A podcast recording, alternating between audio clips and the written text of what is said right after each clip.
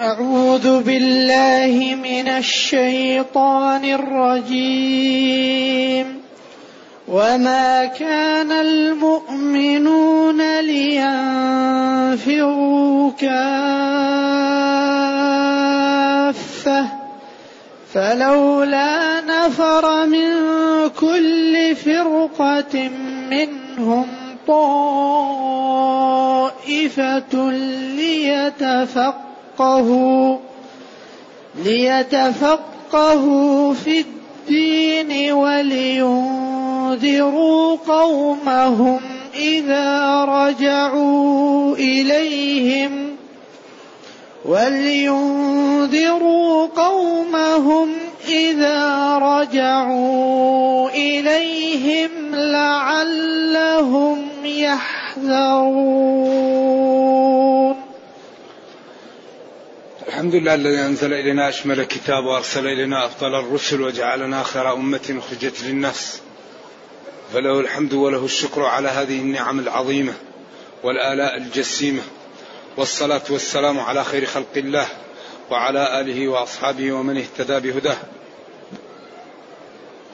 أما بعد، فإن الله جل وعلا يقول: وما كان المؤمنون لينفروا كافة. وما كان المؤمنون لينفروا كافة، يعني ما صح لهم وما استقاموا. وهذه الآية للعلماء فيها أقوال، وسبب الخلاف فيها لينفروا، ما المقصود بالنفر، وما المقصود بالتفقه، وما المقصود بقومهم إذا رجعوا إليهم. إذن لإجمال الحاصل في النفر وفي القوم وفي التفقه سبب خلافا في الآية. فلذلك من العلماء من قال هذا باب جديد، لما بين الله تعالى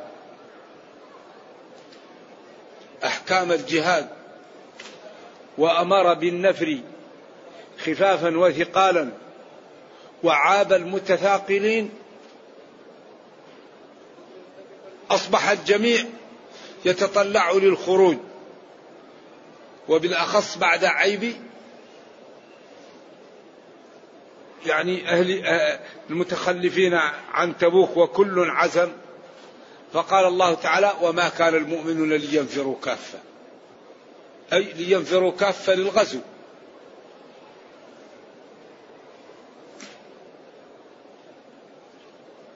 إذن النفر هنا المقصود به الغزو.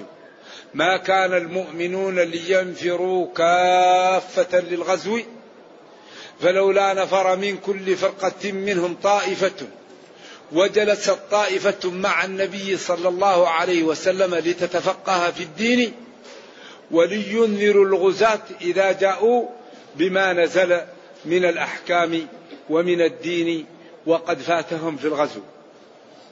إذن يكون في الكلام مقتضى، يكون في الأسلوب مقتضى. المقتضى هو الشيء الذي يقدر في الأسلوب لا يستقيم إلا بتقديره.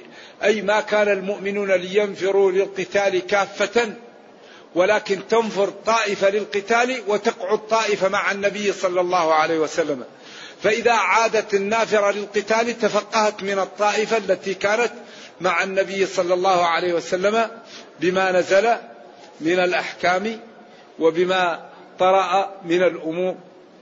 وقيل هذه الآية أصلا ناسخة لانفروا خفافا وثقالا وللمتثاقلين، وأن هذا بيّنت أن النفر ليس على الجميع وإنما يكفي البعض.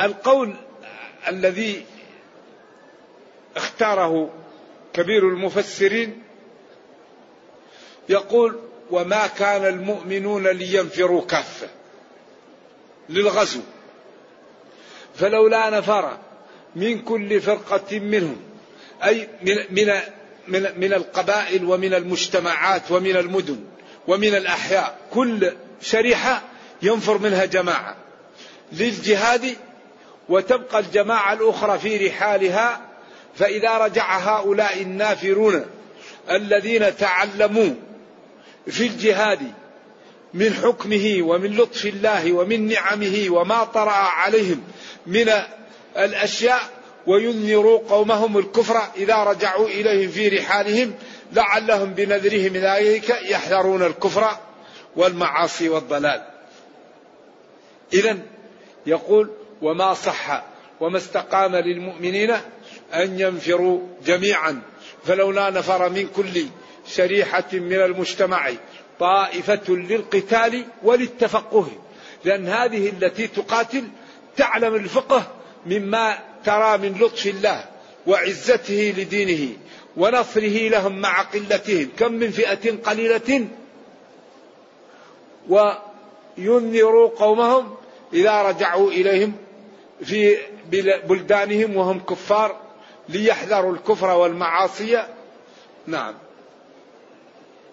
والذي استظهره كثير من العلماء أن الله تعالى يبين في هذه الآية أنه لا يصح أن ينفر المسلمون كافة في, في, في الأمور التي لم يطالب بها على الأعيان، وذلك شامل للجهاد ولطلب العلم، فلا يصح للمسلمين النفر كافة للجهاد ويبقى النبي صلى الله عليه وسلم ليس معه أحد، ولا يصح النفر من الجميع كافة لطلب العلم وتبقى بيوتهم ومزارعهم ومصالحهم تتعطل، ولكن ليذهب إلى الجهاد طائفة وليذهب إلى التعلم طائفة.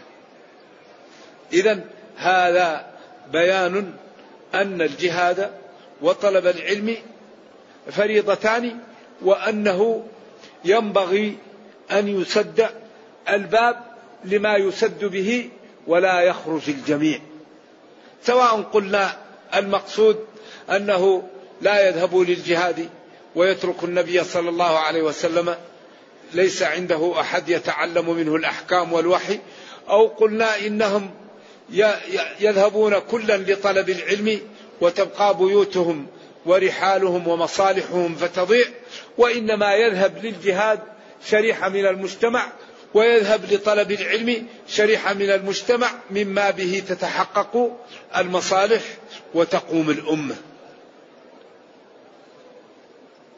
ولذلك القرآن حمال ذو وجوه.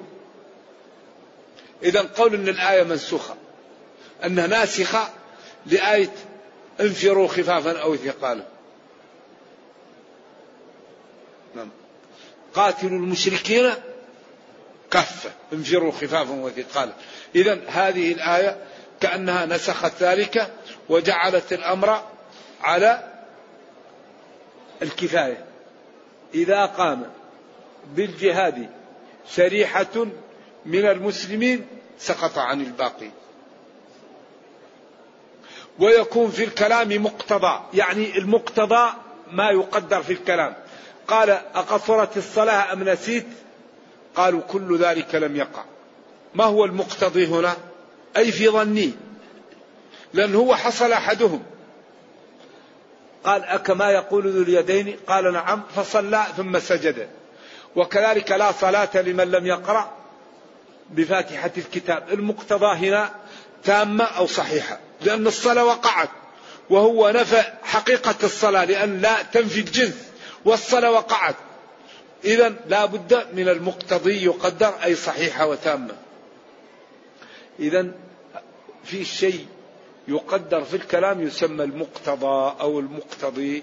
كذلك ما كان المؤمنون لينفروا للجهاد كافة، فلولا نفر من كل جماعة فرقة، وبقيت جماعة مع النبي صلى الله عليه وسلم تتفقه في الدين ولينذروا قومهم من اللغازين إذا رجعوا إليهم مما علموا من رسول الله صلى الله عليه وسلم. أو ما كان المؤمنون لينفروا كافة، وإنما الجهاد على جماعة من المسلمين تذهب للجهاد، ونفس الجهاد يؤخذ منه التفقه لما ينال من أحكامه ومن لطف الله به. فإذا نفرت جماعة من كل جماعة ورجعت إلى قومها لتعلمهم ولتفقههم في الدين بما تعلموا من أحكام الجهاد وبما رأوا من لطف الله ورحمته بخلقه لعلهم يحذرون. وكما أن الجهاد يعني يكون واجب عند بعض العلماء عيني لكن على سبيل البدلية. كيف ذلك؟ يعني يجب على المسلمين أن كل واحد يجاهد لكن ما هو في وقت واحد، أنت تجاهد الآن، الثاني يجاهد بعد هذا، الثالث يجاهد. ولذلك كان عمر يترك الجيش يذهب كم شهر؟ أربع شهور للثغور، ثم يرسل ناس آخرين ويرجع أولئك لبيوتهم. لأنه سأل حفصة قالت كم تصبر المرأة عن زوجها؟ شهران، ثلاثة، بعدين في النهاية قالت أربعة يعني بس. ومما يعضد هذا والذين يؤلون من نسائهم تربصوا أربعة أشهر، ذكروا من أربعة أشهر زيادة. لذلك قال العلماء يجب على الزوج إذا لم يكن عنده مشكلة إصابة زوجته في أربعة أشهر، لازم واجب هذا، إلا إذا كان عنده مشكلة وعندها مشكلة. أما إذا لم يكن مشكل فالواجب الإصابة في أربعة أشهر لهذه الآية لحكم الإيلاء. ولذلك عمر سأل حفصة يقال فقالت فلذلك كانوا يرسلون بعض الجيش أربعة أشهر ويأتوا ناس ويمشوا ناس بحيث أن الجميع يشترك فيش في الجهاد ولا يبقى أحد بدون جهاد ولا يتضرر أحد. كذلك تعلم العلم هو فيه جانب فرض عين وفيه جانب فرض كفاية. ففرض العين ما يجب على الناس بالأعيان كالوضوء والاغتسال والصلاة والصوم والحج والزكاة ومن يباشر البيوع ومن يباشر أيضا أمور كالزواج وغيره. فكل إنسان باشر عملا من الأعمال وصار لازما عليه يكون فرضا عليه، فرض عين عليه. أما الأمور التي هي عامة يحتاجها المسلمون عام فهذا يهيئ الله من فيه الأهلية ليسدها للمسلمين. فإذا لم يجد المسلمون من يسد لهم هذا الجانب فيأثم الجميع. إذن ما صح وما استقام للمسلمين أن ينفروا، هل ينفروا للغزو أو ينفروا للتعلم؟ قولان. فلولا نفر من كل فرقة أي نفرت للغزو أو للتعلم، أو الكلام فيه مقتضى ومحذوف ليتفقهوا في الدين. هل التفقه في الدين هو مباشرة القتال والجهاد وتحصين الثغور وما يتعلم في ذلك وما يجد من الألطاف، أو التفقه في الدين هو معرفة الحلال والحرام وما أنزل الله من الشرائع؟ إذن هذا هو سبب الخلاف في الآية، سبب الخلاف ليتفقهوا. هل التفقه هنا هو مباشرة الجهاد أو معرفة الأحكام؟ وإن نار القوم هنا بما رأوا من نصر الله للمسلمين أي الغازون، أو إن نار القوم الذين غزوا ينرهم القاعدون لما تعلموا من شرع الله ومن الحلال والحرام. أقوال للعلماء، أقربها أن المقصود أن ما كان المؤمنون لينفروا ليذهبوا كافة، ويكون الكلام عام للجميع. ما كان المؤمنون ليذهبوا كافة فلولا نفر من كل فرقة منهم طائفة للجهاد وطائفة للتعلم، فإذا جاء المجاهدون من الجهاد علمتهم الطائفة التي كانت مع النبي صلى الله عليه وسلم ما, ما نزل من الوحي وما طرأ من الأحكام، لأن الذين يذهبون للجهاد هم مشغولون في الجهاد عن التفقه، والتفقه يحتاج له نوع من التفرغ ومعرفة الأحكام والحلال والحرام. أما المجاهد فهو مشغول في الجهاد وإن كان هو من أعظم العبادات، إلا أنه هو في حد ذاته مشغلة عن معرفة ايش؟ الأحكام. نعم.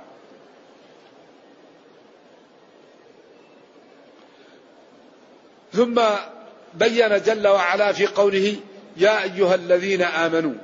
واضح الآية والله نعيدها نزيدها إيضاح. ها؟ تضحت والله. ها؟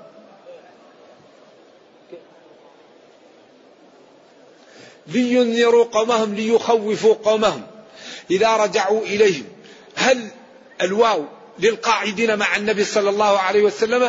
ينذروا قومهم إذا رجعوا إليهم من الجهاد بما طرأ من الأحلال والحكام ولما جاء من الوعد والوعيد، أو لينذروا قومهم إذا قدموا إليهم في, في بلادهم من الكفار وقليله الإيمان بما وجدوا من لطف الله ومن رحمته بهم في مباشرتهم للغزو، وبما رأوا مما لا من نصر الله تعالى للإسلام والمسلمين. لذلك القرآن حمال، فالآية يعني فيها أحكام كثيرة. وقلنا سبب الخلاف لينفروا ولينذروا وليتفقهوا، هذا هو سبب الخلاف. لينذروا هل المقصود لينفروا النفر إلى طلب العلم أو النفر إلى الجهاد؟ ولينذروا قومهم إذا رجعوا إليهم هل المقصود بهم قومهم في رحالهم إذا رجعوا إليهم من الغزو، أو ولينذروا قومهم إذا رجعوا إليهم من الجهاد وهم الذين ينذروا الذين مع النبي صلى الله عليه وسلم قومهم القادمين عليهم من الجهاد؟ ما هو مفهوم الكلام؟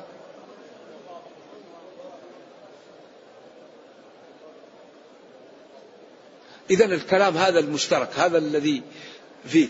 إذن يبين الله تعالى في هذه الآيات أن المسلمين سواء قلنا للجهاد أو لطلب العلم لا يمشوا جميعا، فبعض من المسلمين يبقى في رحاله لإصلاح وضعه، وبعض يذهب إلى إلى التفقه في الدين، وبعض من المسلمين يبقى مع النبي صلى الله عليه وسلم للتفقه في الدين، والبعض يذهب إلى الجهاد.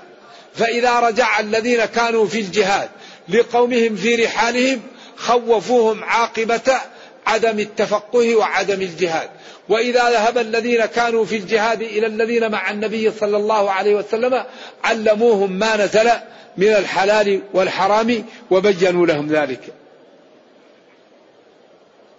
واضح؟ أيوة. ثم قال ولينذروا قومهم سواء قلنا الذين جاءوهم من الجهاد أو الذين قدموا من الجهاد وذهبوا إلى رحالهم، لعلهم بذلك يحذرون سخط الله ومعاصيه ويجتهدون في طاعته، لأن هذا هذا المكان هو الذي به الكفتين الذي به ترتقي الأمة. الأمة ترتقي بما لا بالأمرين، بميزان العلم وميزان القوة، هذان اللذان ترتقى. ف ف فالنفير يكون في الأمرين، بالتعلم وبما لا وبالجهاد. لذلك إذا إذا استقام الأمران ارتقت الأمة، وإذا ضعف أحد الأمرين تقوضت الأمة. لذلك قال لقد أرسلنا رسلنا بالبينات وأنزلنا معهم الكتاب والميزان. الكتاب الذي هو النصوص والأحكام، والميزان هو ما في الكتاب والسنة من العدل وعدم الظلم وعدم الجور ووضع الأمور في موضعها. فإذا لم يت يرتدع الناس ولم يستقيموا بالكتاب ولا بالعدل وأنزلنا الحديد فيه بأس شديد. إذن هذا هو أصول بقاء الإسلام والأمة المسلمة، أن يعتنوا بالعلم ويعتنوا بالقوة.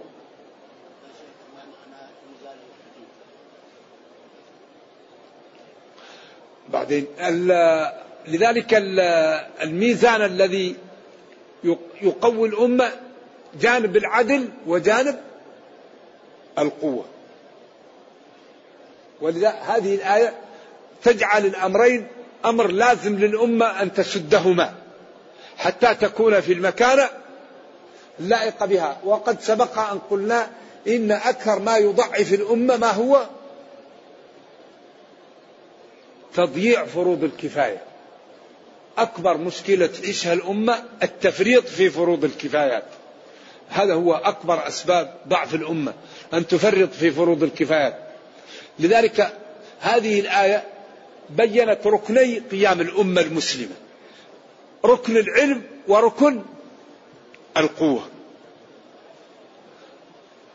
القوة في النفيذ والعدل والفهم والدوام والانضباط ووضع كل شيء في موضعه، هو التفقه ليتفقهوا في الدين. فإذا اهتمت الأمة بالركنين لا يمكن أن ينال منها. إذن النيل من الأمة المسلمة إما أن يكون بسبب الضعف في العلم الذي ينشأ عنه عدم العدالة وعدم تطبيق النظام وعدم الاهتمام بالعقول وعدم الاهتمام بالإبداع، كل هذا ناشئ عن ايش؟ عن الضعف العلمي، أو تسلط الأعداء وقوتهم علينا، وذلك ينشأ عن عدم الإعداد. أعدوا ولا تنازعوا. فهي أمور مرتبة مع بعض. لذلك أقوى ما يجعل الكون هذا يستمر هو الميزان العدل. قال وضع الميزان، وقال ألا تطغوا في الميزان، وقال الظلم ظلمات يوم القيامة، وقال نبينا صلى الله عليه وسلم اتقوا دعوته المظلوم فإنه ليس بينها وبين الله حجاب. إذن ينبغي لنا جميعا أن نهتم بالعلم وبما لا وبالقوة، فكل واحد منا يحاول أن يكون قويا في إرادته، قويا في بدنه، يكون قويا في علمه، قويا في, في, في, في تمسكه من نزواته، قويا في عدم إنصافه. بعض الناس إذا جاء الإنصاف لا يقوى، ضعيف، يريد أن يأخذ حقه كاملا ولا يريد أن يعطي للآخرين حقوقهم، هذا ضعف ليس قوة. القوة أنك تأخذ حقك وتعطي للآخرين حقهم، كما أنك أنت قوي في أن تأخذ حقك تكون قوي في أن تعطي للآخرين حقوقهم. لا يؤمن أحدكم حتى يحب لأخيه ما يحب لنفسه. إذن القوة تكون في الصدق، والقوة تكون في العدل، والقوة تكون في الإنصاف، والقوة تكون في مسك النفس عن الشهوات، والقوة تكون في الصبر بأنواعه الأربعة. كل هذا من القوة. والحقيقة من أكبر ما يعطي جرعات للقوة هو الاهتمام بالعلم، لأننا إذا اهتمنا بالعلم صرنا كل يوم نترقى، لأن كل شيء يقوى بالعلم، كل شيء يقوى بالعلم، الدين يقوى بالعلم، الاقتصاد يقوى بالعلم، الإدارة تقوى بالعلم، العلاقات تقوى بالعلم، العلاقة بالوالدين تقوى بالعلم، العلاقة مع الجيران تقوى بالعلم. كل ما تعلم الإنسان كل ما قوي، لأنه إذا تعلم خاف الله، فإذا خاف الله امتثل الأوامر واجتنب النواهي فقوية، قوي عقله، قوي دينه، قوية إرادته، قوية علاقته بالله، الله ينصره، الله يدفع عنه. إذا كل شيء يقوى بالعلم. لذلك هذه الآية فيها عنصراء القوة، وهو عنصر الإعداد وعنصر العلم. وقد سبق أن قلنا إن الركنين اللذين ينتصر بهما المسلمون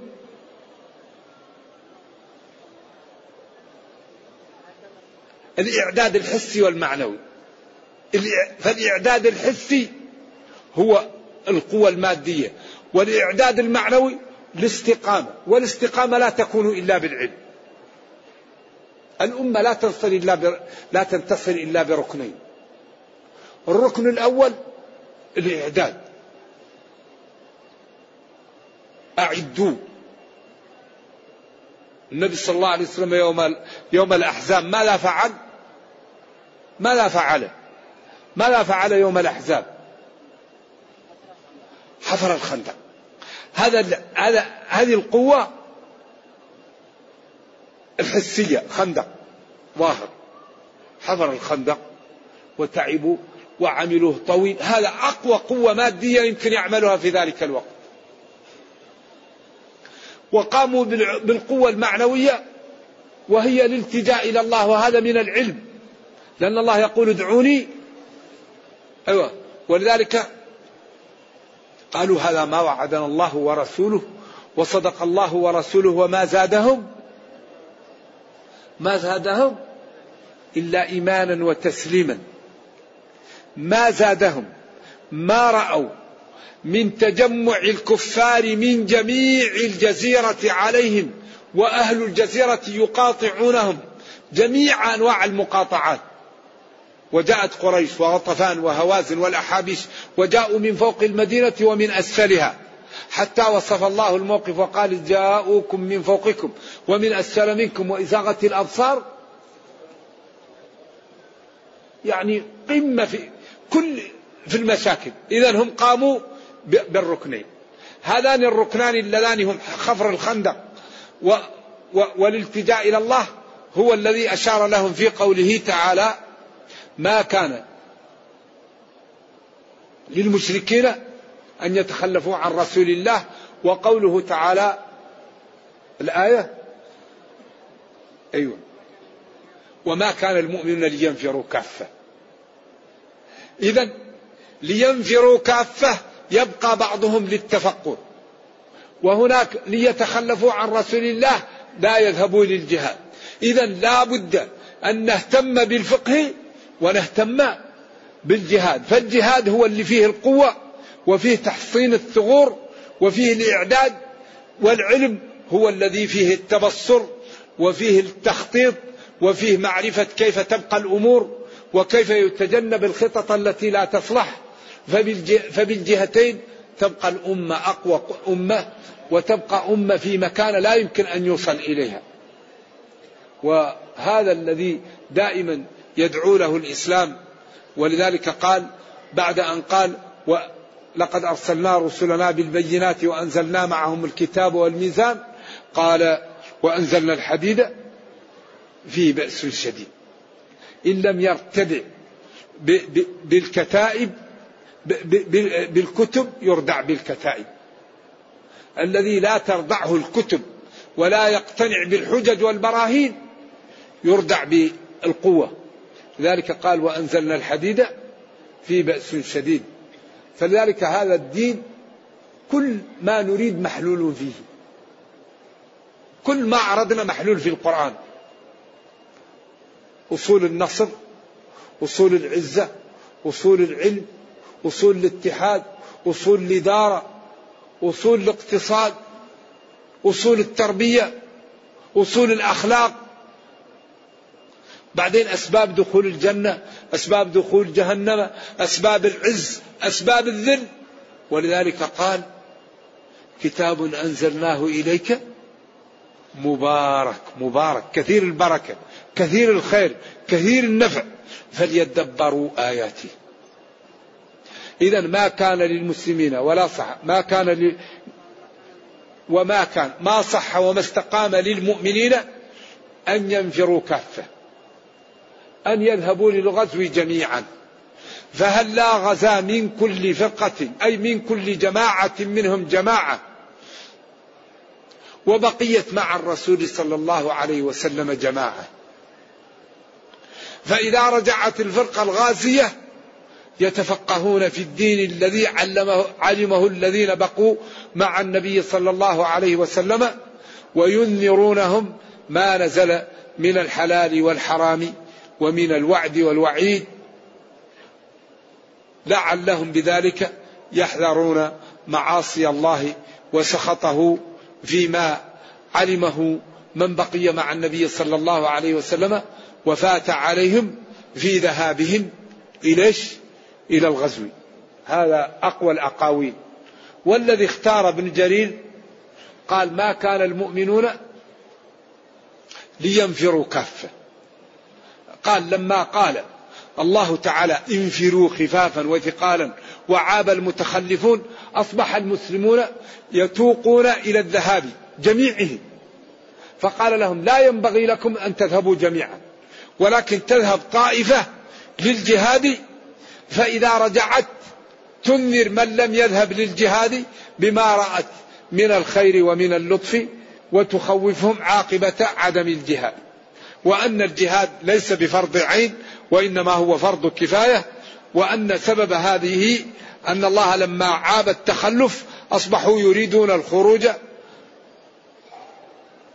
كلهم، فجاءت الآية تقول الخروج ببعضكم يكفي، وإذا رجع الخارجون علموا ما كان قاعدا وفقهوه في الدين، سواء ممن كان يعني في المدينة أو كان خارج المدينة. وهذا اختيار كبير المفسرين. والآيات حمالات وذو وجوه، والكل من القولين سائغ ويدل عليه الدليل، إلا أننا لو قلنا إن الآية تدل على أن الجهاد ليس فرض عين، وعلى أن التعلم ليس فرض عين، وأن كل منهم يجب أن يحصل بجماعة من المسلمين، فيكون هذا جمع بين الأقوال. وضحت الآية؟ واضح يا مشايخ؟ ولينذروا وليخوفوا قومهم إذا رجعوا إليهم بما نزل من الحلال أو بما رأوا من لطف الله وقوة هذا الدين، إذا رجعوا لعلهم يحذرون الشرك والمعاصي ويعملون بطاعة الله جل وعلا. نكتفي بهذا، ونرجو الله جل وعلا أن يرينا الحق حقا ويرزقنا اتباعه، وأن يرينا الباطل باطلا ويرزقنا اجتنابه، وأن لا يجعل الأمر ملتبسا علينا فنضل. سبحان ربك رب العزة عما يصفون، وسلام على المرسلين، والحمد لله رب العالمين.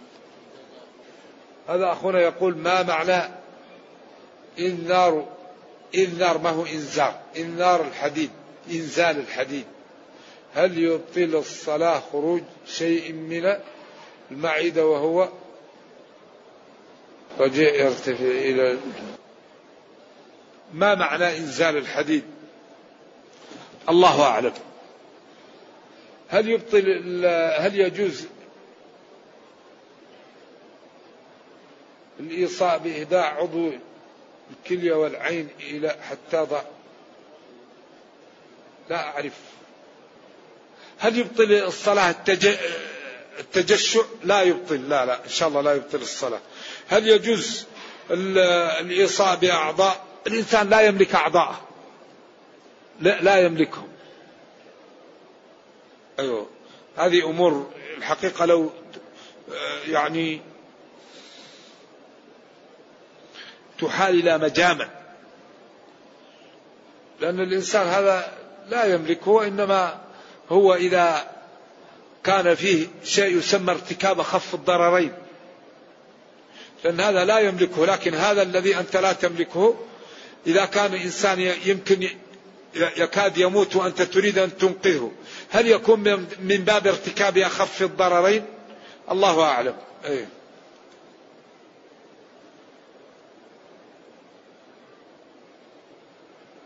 يقول من قطع منه عضو ولا يستطيع غسله لعضوه يقوم بما يستطيع، لا يكلف الله نفسا إلا وسعها، فإن وجد من يساعده يفعل، وإن لم يجد لا يكلف. نعم، لا بد من الوضوء أو فإن ييمم ما يستطيع، ما يقوم به يستطيع، وما لا يستطيع لا يكلف الله نفسا إلا وسعها. والنخل باسقات لها طلع، ما معنى باسقة؟ باسقة ظنها طويلة مرتفعة. يقول إذا سقط إذا سقط ركن من أركان الصلاة سهوا أو عمدا بطلت الصلاة بتركه، فإذا دخلت مع الإمام وهو راكع في الركعة الأولى وقد فاتتني فاتحة الكتاب وهي ركن فكيف آتي بها؟ الأئمة الأربعة عندهم من أدرك الركعة الركوع فقد أدرك الركعة.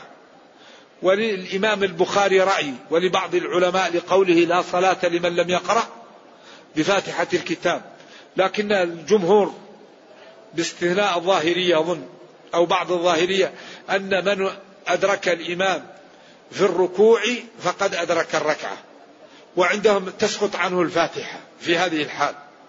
ومن العلماء من لا يدخل مع الإمام حتى يقوم من الركوع ثم يدخل معه ويأتي بركعة، لكن الجمهور على أن الإمام في هذه الحالة يرفع عن المأموم القراءة، كأن هذا قول الجمهور.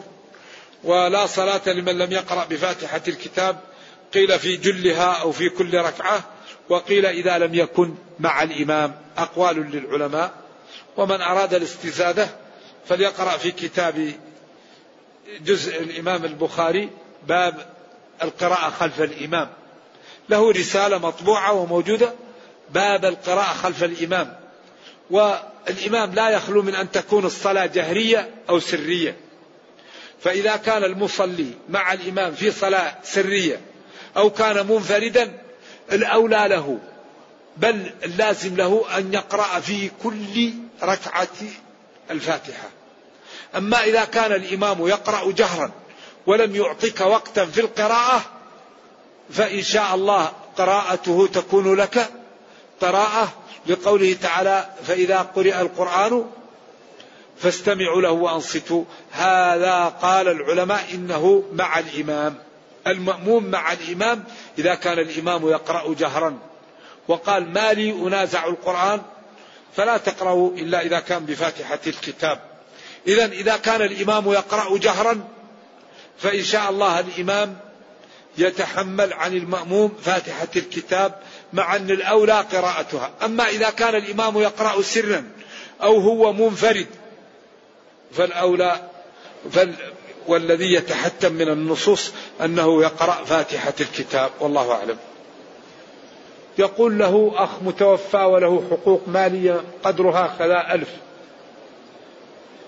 ووالدي شخص مقصر في النفقة على والدتي وإخوتي مما سبب لوالدتي دين كبير، هل للوالد حق في هذا المبلغ أم لا، رغم أن الدين كله سبب تقصيره في النفقة؟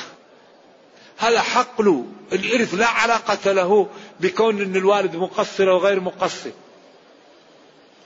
ما دام هذا ولده فله إرث منه معين، يأخذ الورثة حقوقهم وما بقي فله ولا يسقط. الأب والولد لا يسقطان، لأن الأب يسقط الإخوة جميعا والأعمام، يرث مع الأب الأولاد والزوجة والأم فقط. فيأخذ الأب السدس والباقي يأخذه الأولاد، مع الزوجة والأم تأخذ السدس. فإن كان ما فيه أولاد الأم تأخذ السدس، تأخذ لا تأخذ الثلث والباقي للأب. فإن كانت فيه زوجة، فإن كان معها أولاد وله أولاد منها أو من غيرها فلها الثمن، وإن كان لم يكن فلها الربع. إذا كون إن الأب ظالم لا يمنع الإرث، الذي يمنع الإرث القتل واختلاف الدين. أيوة، أن يكون الأب كافر أو قاتل، القاتل لا يرث والكافر لا يرث والعبد لا يرث، هذا هو الموانع الإرث. أما إذا كان مجرم لا يمنع من الإرث، فاسق أو ظالم ما دام مسلم يرث. إذن واضح؟ إذن يرث الأب ولكن عليه إثم تقصير فيما يجب عليه. هذا يقول أنه لم يتزوج وكل ما أراد أن يتزوج يتردد، هذا استعذ بالله من الشيطان. والتزوج مهم جدا لأنه يحصن ويكثر الأمة. وأنكحوا الأيام منكم والصالحين من عبادكم وإمائكم، الأيم من لا زوج له والأيم من لا زوجة له، كل من لا زوج له ولا يسمى أيم. إذن أنكحوا الرجال الذين لا أزواج لهم، وانكحوا النساء التي لا أزواج لهم. يعني وبعدين وعد قال إن يكونوا فقراء يغنيهم الله من فضله. فالحقيقة المسلم ينبغي أن يتحصن، وبالأخص في هذا الزمن الذي كثر فيه يعني الأمور التي غير شرعية من الأطباق ومن القنوات ومن سهولة نرجو الله السلام والعافية الحرام.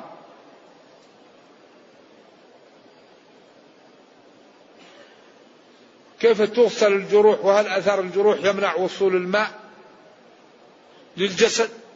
حاول أن توصله إذا كان الجرح غائر، حاول أن توصله، ولا يكلف الله نفسا إلا وسعها، لكن تعمد تعمد إيصال الماء إذا كان في أعضاء الوضوء أو كان الغسل، تحاول أن أن توصل الماء. كذلك أصول الشعر، إذا كان عليك غسل لا بد أن تحاول تشرب أصول الشعر حتى كل نقطة من الجسم لا يبقى فيها ما وصلها الماء.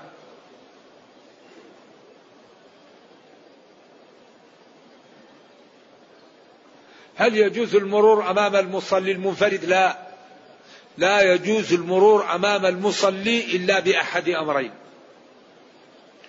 أن يكون المصلي صلى في طريق الناس، أخذ الباب وصلى عنده، فين تروح؟ أو يكون المار ما وجد طريق، كل الطرق مسدودة إلا أمام المصلي. لذلك أثم مار له مندوحة، الذي يكون له طريق غير أمام المصلي ويمر أثم، والذي يصلي في طريق الناس أثم، والباقي لا يأثم. وأثم مار له مندوحة ومصل تعرض. المصلي الذي يتعرض في طريق الناس آثم، والمار الذي له طريق يمكن يمر بها غير أمام المصلي يأثم، والباقي لا إثم عليه. أما الذي في الحرم المكي أظن يسامح، لأن الناس تطوف وتتحرك، فالحرم المكي كأن عند العلماء رخصة، الأمر فيه خفيف. أما الحرم المدني فلا. هذا أجبنا عليه. هل يقرأ المأموم في الصلاة الجاهلية فاتحة الكتاب؟ إن وجد يقرأ، إن وجد وقتا فليقرأ أحسن. ما حكم اقتناء جهاز إذاعة المرئية في البيت؟ الله أعلم. يكفي. السلام عليكم.